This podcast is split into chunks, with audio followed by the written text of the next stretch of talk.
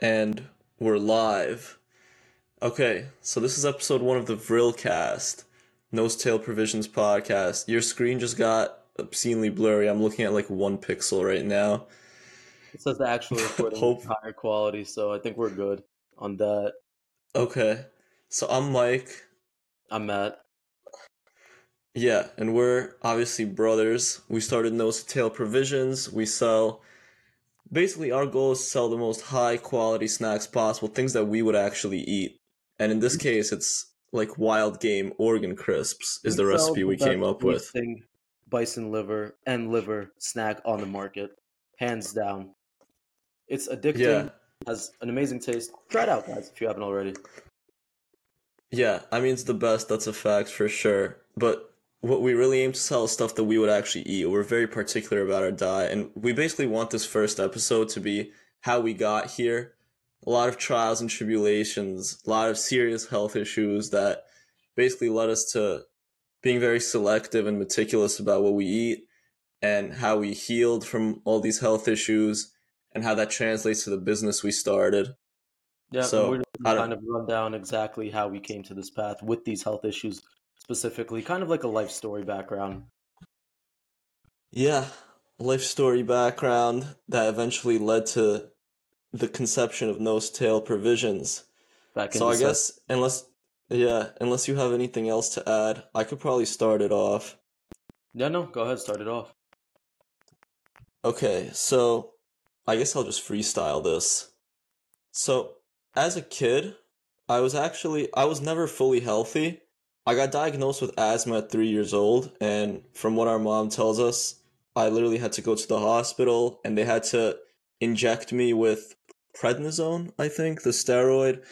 And all throughout my childhood, I suffered with asthma.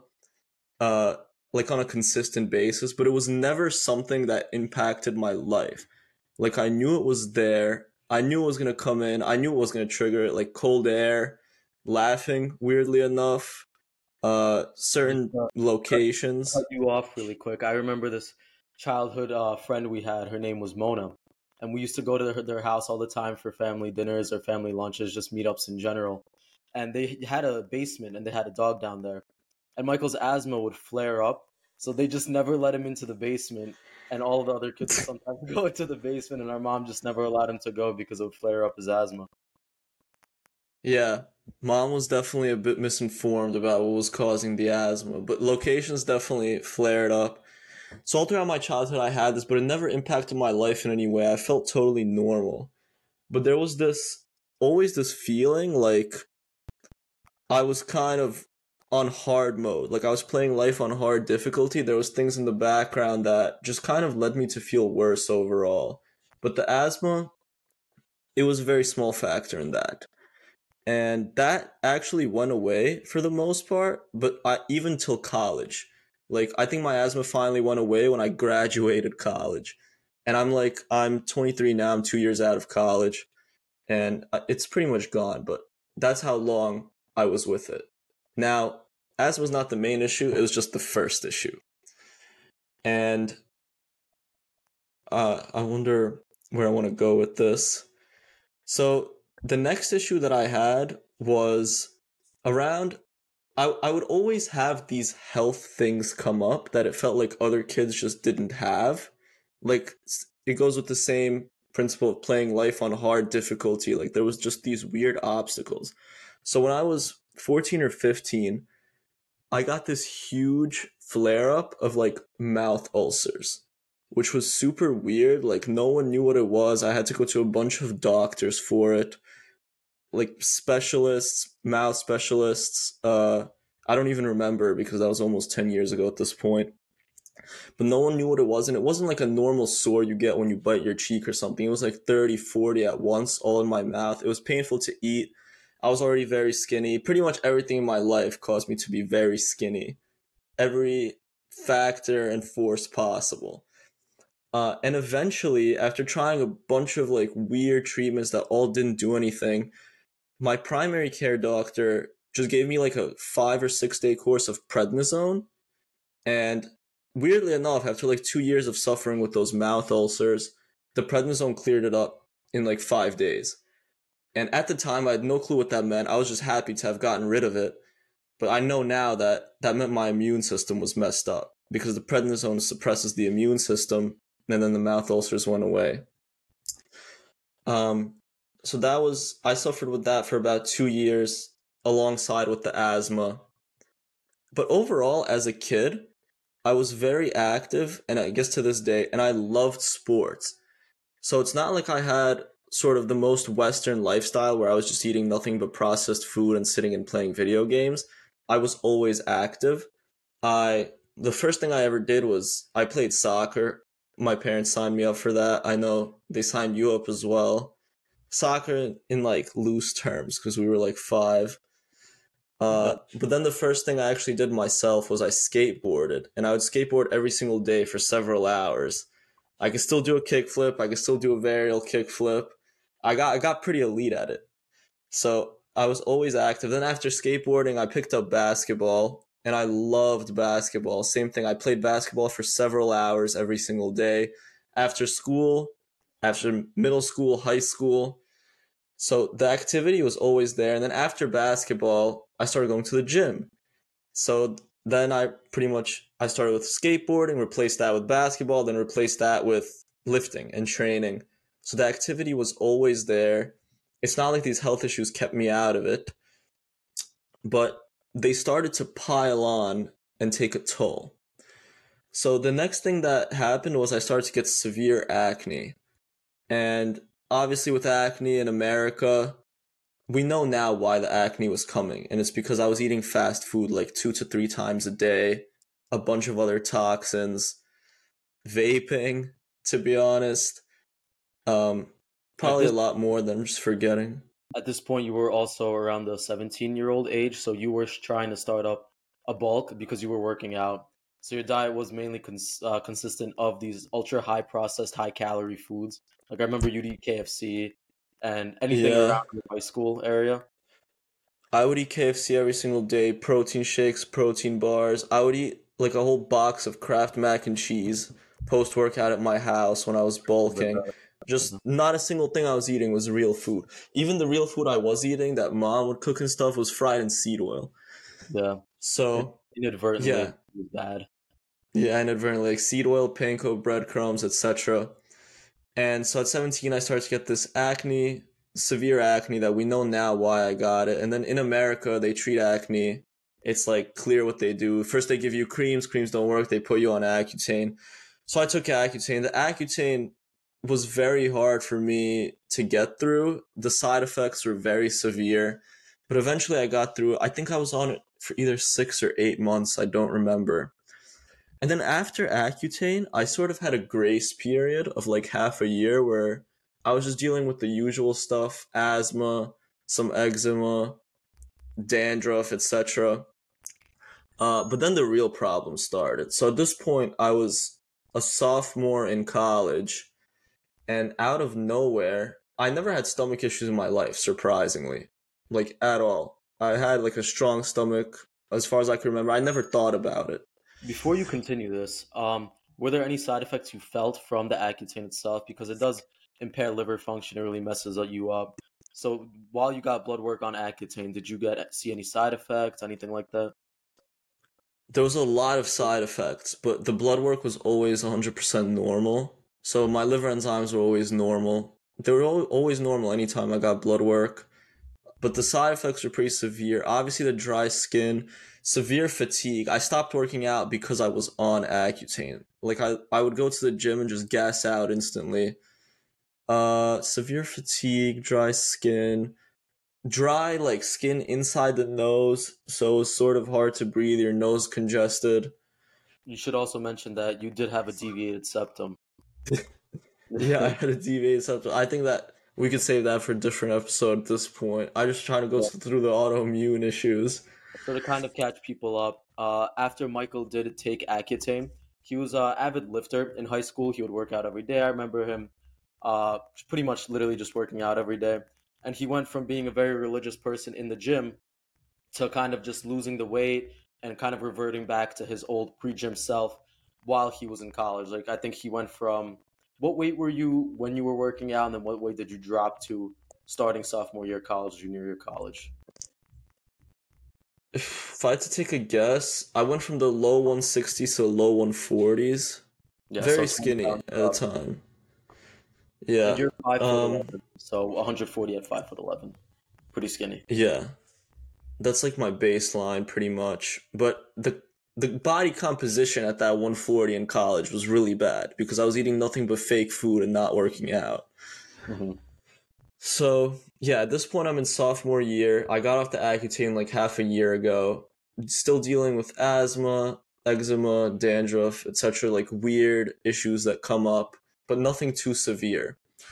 Uh, and out of nowhere, I I had this really bad case of the flu that I got over, and like two weeks after the flu, I start having these digestive symptoms that I never had before. It's like severe digestive symptoms to the point where something is definitely wrong and I have to go to the doctor. Uh, diarrhea like 10 to 15 times a day, severe stomach pain. Yeah, I record numbers, leaderboard numbers. Uh, in the world. really? It just started with that severe diarrhea and severe stomach pain. And I went to the doctor at college. He was like, give a stool sample. I was like, okay, that's really weird, but I'll give a stool sample. Uh, and whatever he was looking for the stool sample didn't come up. He was like, I can't help you here anymore. You have to go to a specialist. Same exact time, the C word started, and I had to go home from college. And then it kind of worked out because I went home and I was able to see a specialist in New York City, which is where we're from. And yeah, long long story short, after a bunch of tests, he was like, "Yeah, you have Crohn's disease," and that Crohn's disease is what I've been struggling with ever since. It's been four years at this point, and pretty much that is what pushed me in the direction of, okay, the medications they put me into clinical remission, but the symptoms were still there. So I was like, what is going on? These doctors saying like I'm helped, the the Crohn's disease is gone, the remission is there, they can't do anything more for me. I have to somehow figure out a way to help myself. And it was really like my hand was forced. I didn't want to stop eating out. I didn't want to stop eating the things I was used to for 20 years, but I had to. It came to a point where I went to the emergency room, I was in pain, and they were like, Yeah, you're actually, all your blood markers are normal, you're in remission. After that, I went on a strictly animal based diet for the first time in my life. It was actually strict. And I stopped eating out fully. I stopped eating anything that was off diet fully because it was the only thing I could see at that point that hasn't been tried that might have actually helped. And that's when I finally was able to start getting better. It it took a while. Like it takes you take 20 years to mess yourself up. You're not going to get better in a few months. Yeah. I And can you- think I Go ahead. what? Uh, I was just gonna say for people that don't know, because uh, like I obviously didn't know what what what are the Crohn's disease medications. I know they're a needle, but like, can you go more into it? Like, what does it make you feel? It's pricey, that's for sure. Yeah. I feel like is that in the scope of this episode or do we want to make a whole different episode for medications? I mean, you can kind of give a brief overview because it's a lot like like for my for I'm gonna go into this later, but like my medication is a lot different than yours. Yours is like a lot more like intense. So just kind of give like a brief overview of like what it entails and like some side effects. Nothing crazy.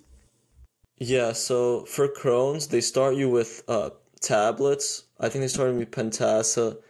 Those don't work quick if you have a severe case of disease.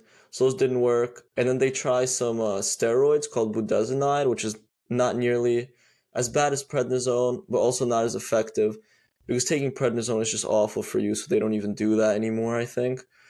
Uh, budesonide didn't work. So that's when they put you on what's called biologic medication. And that's like heavy duty injectable medication. Uh, there's a bunch of them, but the newer ones are like Humira, Stelara, and those put me into remission, like clinically, according to the tests. But the symptoms were all still there. And keep in mind, at the time, I was still eating standard American diet. So that's kind of the lever I had to pull to sort of see the symptoms go down. But that, Yeah. that's like a brief overview. That's one of the main problems with just the modern healthcare system. Like instead of you instead of you going into the doctor and presenting them with stool samples and a bunch of issues on um, exactly what you feel instead of asking them what your daily instead of them asking you what your daily day is, what your day to day is, what you're eating, your lifestyle habits. They kind of just think exactly what to prescribe for you to make you feel better. And all of it just comes down to being a band-aid solution instead of an actual like sealing the the hole in the dam. Like they, Yeah. don't, they don't tell you to fix your lifestyle. They don't tell ask you if you're sedentary. They don't ask you if you're eating processed foods or anything that inhibits cardiovascular health in general. Like in your case, they just got you straight on medication, and in my case as well. Yeah, the I've I've been to so many doctors at this point, and the most questions I've gotten about lifestyle is like, I think only one doctor ever asked me anything about lifestyle, and it was my first Crohn's doctor, and he asked if I eat a lot of candy and told me that sugar is bad, which he was right about that, but that was literally the extent of it in my entire life. But just so this doesn't get derailed, I sort of gave my brief history. Do you want to give your brief history? What kind of kid you were? Because it's very different from mine. Completely and different. then we could sort of use that to briefly explain how we got into this whole lifestyle. Yeah, for sure. So, where should I start? I guess I'll start as a kid. So, kind of growing up, uh, my brother and I, we had very similar childhoods. You know, it was the normal brotherly dynamic, kind of. We would fight and stuff, but do things together. So, I was never really an athletic kid. I was kind of more chubby always. So, I never got into sports as much. I did have growing up the first kind of like medical issue, like you spoke about, is I always had eczema, dandruff, and psoriasis growing up. Uh, and that's just Mhm. from like, you know just normal environmental toxins our eating and that's just kind of persisted with me throughout the whole throughout my whole like journey and it never it was never just a big deal like my scalp would get itchy if i let it grow too much and also at the same time my parents were buying us just you know normal shampoo and conditioner with a bunch of phthalates fragrances sulfur because they did immigrate to the united states were ukrainian and belarusian so they didn't really know any better. Mhm. and it was what was cheap at the time and i was eating home cooked meals that were you know inadvertently bad for us because they were filled with seed oils. So uh, growing up i never really enjoyed sports uh, my parents would sign my brother and i up for soccer when he was around seven and I, i'm two years nine months younger. yeah, let me let me just interrupt real quick. I think that was the main difference between the two of us is that I really really enjoyed sports like every single day for several hours and I don't think you ever did. yeah i never enjoyed sports. I was always like a video game kid. I enjoyed sitting and like doing doing uh, not non-physical activity a lot more than actual physical activity so soccer never like hit for me uh, i never wanted to do that and the first so my main issue in life is rheumatoid arthritis uh, at a very early age so the first kind of like sign you could say that i had rheumatoid arthritis was when my brother would play basketball i'd always come with him whenever he'd go to practice and I was Mhm. never athletic, so I could never dribble. For those that know basketball, I could never dribble. I never had any handles, so I'd always shoot. And I'm right hand dominant, and that's the hand that's primarily affected for my rheumatoid arthritis. So whenever I'd shoot, I'd get a pain, and they'd always make fun of me. They'd be like, "Bro, you suck at shooting. Why are you always shooting?" And I get the ball. The first thing I do is shoot. I never try to Yeah, you never were good at basketball. Yeah, so whenever I'd shoot with my right hand, I just get a searing pain in my elbow. And then after a couple times, I just stopped shooting and I just just completely stopped playing basketball. So during my so that was my first like actual like you know sign that something is wrong. Let wrong. me ask you this. So that yeah, that was the first sign. But at what point did you think cuz it was probably going on for years before it got addressed. At what point did you did it cross your mind that something is seriously wrong? Yeah, so I actually remember the exact time that something crossed my mind. So the basketball thing that was happening all throughout late elementary school, early middle school. So I was around age like Mhm. 8 to 12. The first time that my hand became a serious issue to me was around ninth grade. I remember in right before class, I had first period social studies. My right arm locked in a position and hurt so much to the point where I was like begging my mom, our mom, uh, not to go to school because I was, I was in like searing pain. And my mom, like you know, Mhm. no no mom wants to think that their child at age 14 has rheumatoid arthritis. It's just not. It's Yeah. like it's an old person's disease. It's not something that a lot of kids ever have. At that point in my life, I was also not able to fully straighten my arm. Uh, as I lo- I don't have 30 degrees of full elbow flexion in my right arm and like 10 degrees in my left. So that was already happening at the time, but my parents just thought like, you know, it wasn't a thought to them to think that their child has rheumatoid arthritis. So the first There's time, a lot of denial because it's like very hard to accept. It's not even on purpose. yeah, it's not like they were trying to like you know have ill intent. But the first Yeah. time I genuinely realized it was a real problem is that I was still forced to go to school that day, and I was sitting in my first period social studies class and just messing with my elbow, and it was in so much pain, and I moved something right around my like right elbow area, and it just seemingly Mhm. a lot, and it felt like I moved bone pieces. So that's when it first Mhm. like I was like something's genuinely wrong. So I brought this up to my and I wanted to go to the doctor. And this is a funny story. This is like the the the current healthcare system kind of in in a whole. We go to this um I forgot the name of him.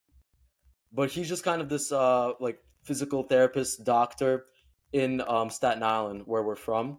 And just a little background, my brother and I we played piano growing up, right? So at that point Mhm. I played piano for around 8 years, 9 years. We I started when I was 6 and we go to him and I present my problem to him. He sees I can't straighten my arm.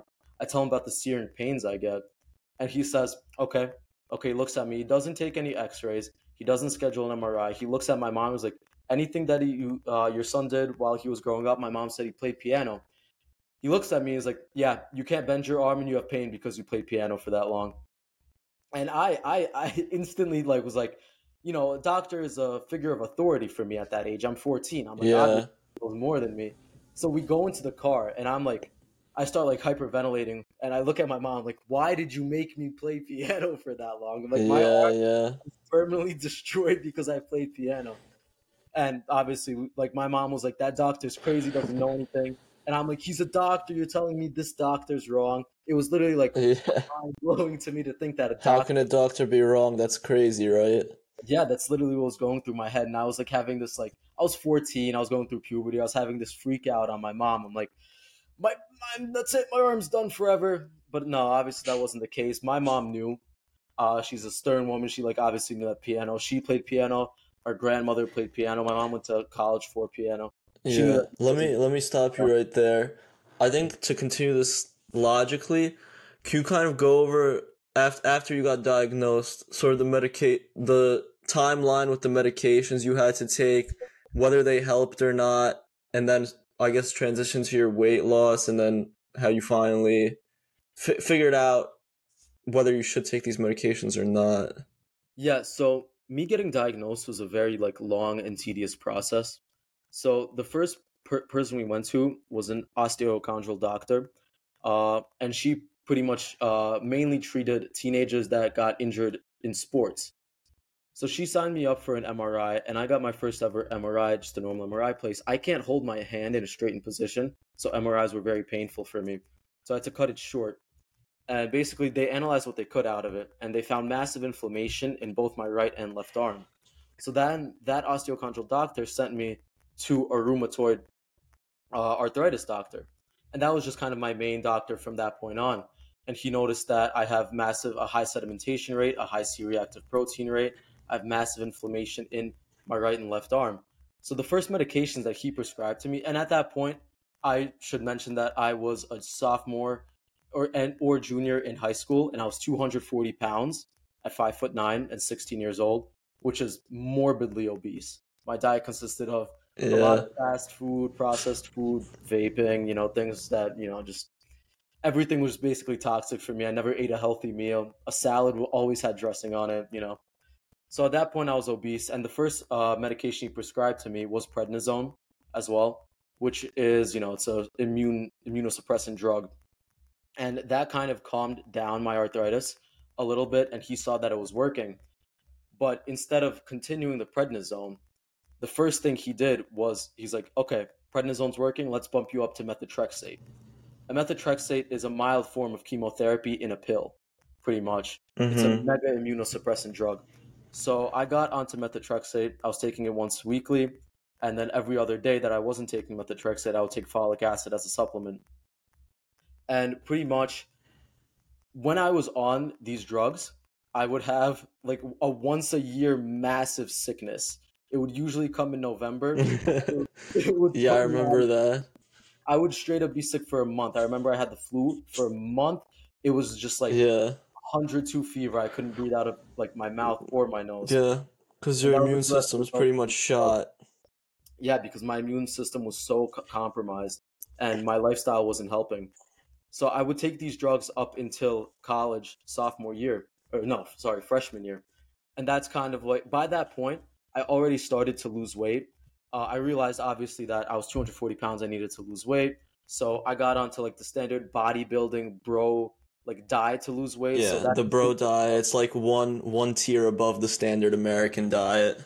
it's slightly above in terms of you know like calories in calories out if it fits your macros i started tracking calories but the actual food Yeah. you're eating is probably on the same It's the same food. Yeah, it's basically sugar-free syrup super low fat high protein high high carb i was eating like only egg whites i was eating sugar-free syrup splenda and everything i remember i would buy 0% what do you mean? That's the best part of the egg.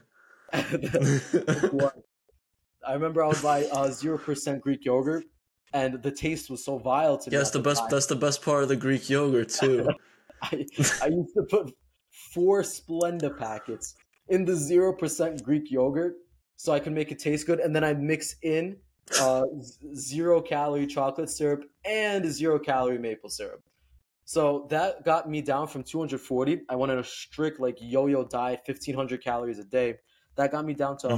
155 pounds. But it wasn't. I'm 158 pounds right now. The 155 pounds I was at is not the same body composition I'm at right now. It was like Yeah. a malnutritioned 155. If that makes Okay, so basically in the timeline, right?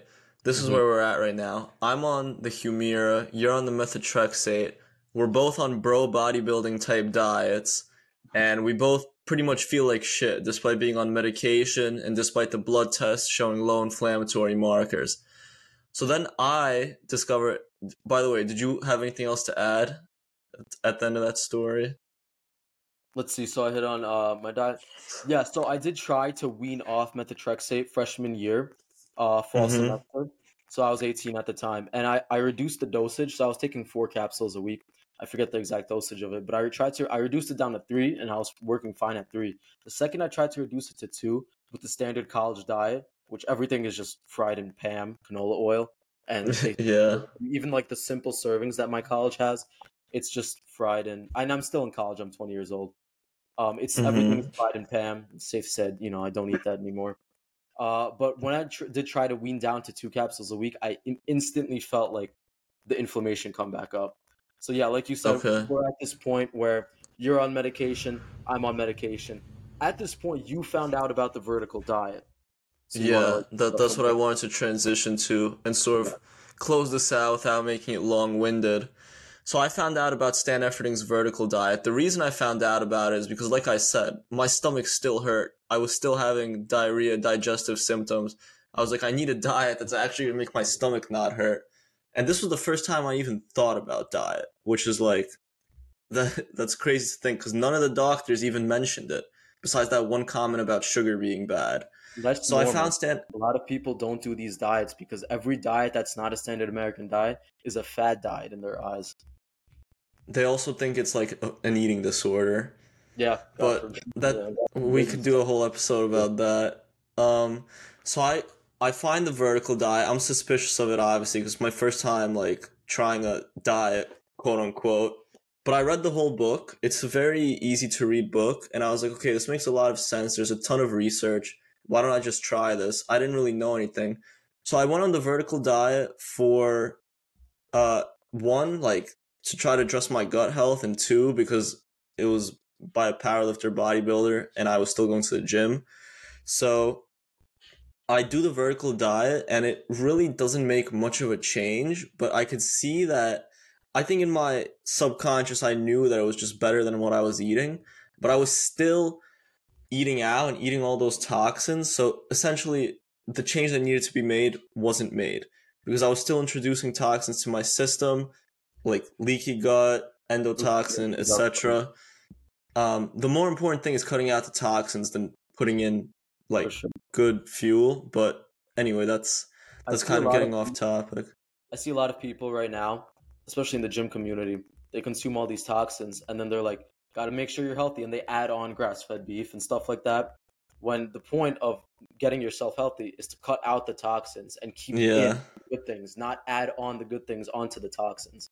Yeah, yeah, exactly. So I'm eating like half my diet vertical according to Stan Efferding's book, and then half my diet just like standard college campus food, college downtown food, burgers, sliders, chicken sandwiches, literally everything, even alcohol, despite already having Crohn's disease. Uh, and then obviously it's not helping. My brother also tries the vertical diet, also not for like not strictly. Let me uh let me let me cut right in really quick. So this was hmm the end of my freshman year, sophomore semester. So I was about to go into summer. At that point, I was on the brink of developing full blown IBS. My stomach was always in pain, like it like hurt to like you know go to the bathroom, get my bowel movements out, and I was like, and I had no choice in college because I, I I lived on campus. I live off campus now. I couldn't cook any of my meals, and I had to eat. They the force you to get dessert. IBS. They flipped the, the college literally. And IBS is a huge thing in college. Every other girl in college has IBS, like just straight up. Yeah, I know. So the first time we got it, I, I I tried the vertical diet was uh it was actually winter between uh fall semester and sophomore semester. My brother and I would do the Mhm. vertical diet, but it, like to kind of like lay lay out the diet, it would be But we would get like vertical- halal at night and stuff. yeah, it would be a vertical diet breakfast, vertical diet lunch, vertical diet dinner sometimes, and then you know post post dinner dessert we would go to the local halal truck that's everything fried in seed oils and that. Three in the morning, yeah. Yeah. So then, uh, s- summer year, that's when I found out about the animal based diet, and I told you about it. I also told our current friends about it, and that's kind of when we went, you know, balls to the wall with our diets. Uh, we were very strict, both of us, that summer, and I think that summer. Is And that was, I think something that's important to mention is you don't go strict with the diet. You don't stop eating out unless you're literally forced into it. And that's 100%. that's the point that after all this, that's the point that we both came to. Like we finally came to the realization that these symptoms are going to keep getting worse and worse unless we actually just take the hard pill to swallow and accept the light accept like our life circumstance for what they are we can't possibly be eating toxins we have to be strict Yeah, the reason it's so hard for people to get on diet, one of the main reasons, is because American food is, first of all, it's convenient, and second of all, it's designed to be hyper palatable. They have whole boards for all these fast food chains and even fast casual chains on how to make food that is hyper palatable, it's soothing to eat, it's soft food. i think that's another episode to be Yeah. honest but yeah, uh, you know, we committed to this diet, which at first, you know, eating only like red meat and fruits and some starches like organic white rice or organic potato, it seemed Mhm. off-putting. But now that's like, I, I honestly crave that more than I would Yeah. ever crave something American, like a cheeseburger, which honestly I can make on my own. But you, you guys get the gist, yeah. So is there yeah anything? so I, I think that's a good intro. Obviously we could go more in depth on a lot of stuff. We receive a lot of messages from other people who have like crohn's other people who have arthritis. We could go very in depth on everything we went through and sort of When we we will go in depth in the future on our actual like healing timeline how long everything took exactly what you need to do because diet is not even close to being the only thing. But i think like- that's a brief intro. Yeah, and when you guys do send us messages on Instagram or um, just on anything, even Shopify contact form, we reply to all of them. Like we both and have we see all of them account, We see all of them. We reply to them very fast. And if you guys try our product, send us a message. We love seeing it too.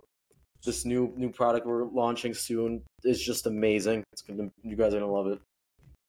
Yeah, and I'm getting all these episode ideas. Like we, our parents are immigrants, so they grew up eating organ meats and stuff. That's kind of that's the that's how we tried it to begin with. I, I like always saw mom and dad eating liver, and I'm like, all right, it looks gross, but one day I'm gonna try it. And I, my first day trying it, it was it the taste. Your first time tasting liver is like it doesn't taste like anything else. It tastes awful the first time. yeah, I remember we would go to restaurants and they get uh, shashlik or kebabs, and they get veal liver which is honestly good. It's literally just raw veal liver, f- f- like uh, cooked over fire. And I Yeah. tried, and I'm like, oh god, because it's liver taste. Liver taste is super unique. I'm like, oh, it's but so now unique. Yeah. if I were presented a veal liver kebab, I'd love it. I'd love every second. Veal liver kebab is actually like besides our actual liver crisps, that's probably the most palatable way to eat liver if you've never had it before. or pan. Oh, it's it's contending with pan fried with onions. It is, yeah. But I think those are all different episodes. That's a very brief high level intro. We still got to go low level on all of our medical struggles and stuff and everything else. But yeah, Yeah. that's us. That's how we came to be. That's how we ended up where we are and why we started this business. Yeah, and we're gonna spread the message. Real health. We're gonna spread liver crisps. It's gonna be amazing. Indeed. All right, yeah, there's a lot All more right. to come. Gym episodes, lifestyle episodes, toxin episodes. We'll get them all going. Q&A. Q and A for sure. If you guys have We have any a huge backlog. We have like 60, 70 Q&A just about Crohn's disease. yeah, a lot of Q and A about weight, Crohn's disease, arthritis, everything. So we'll we'll pump them out. Hopefully once a week. No problem. Yeah. All right. All right. Peace.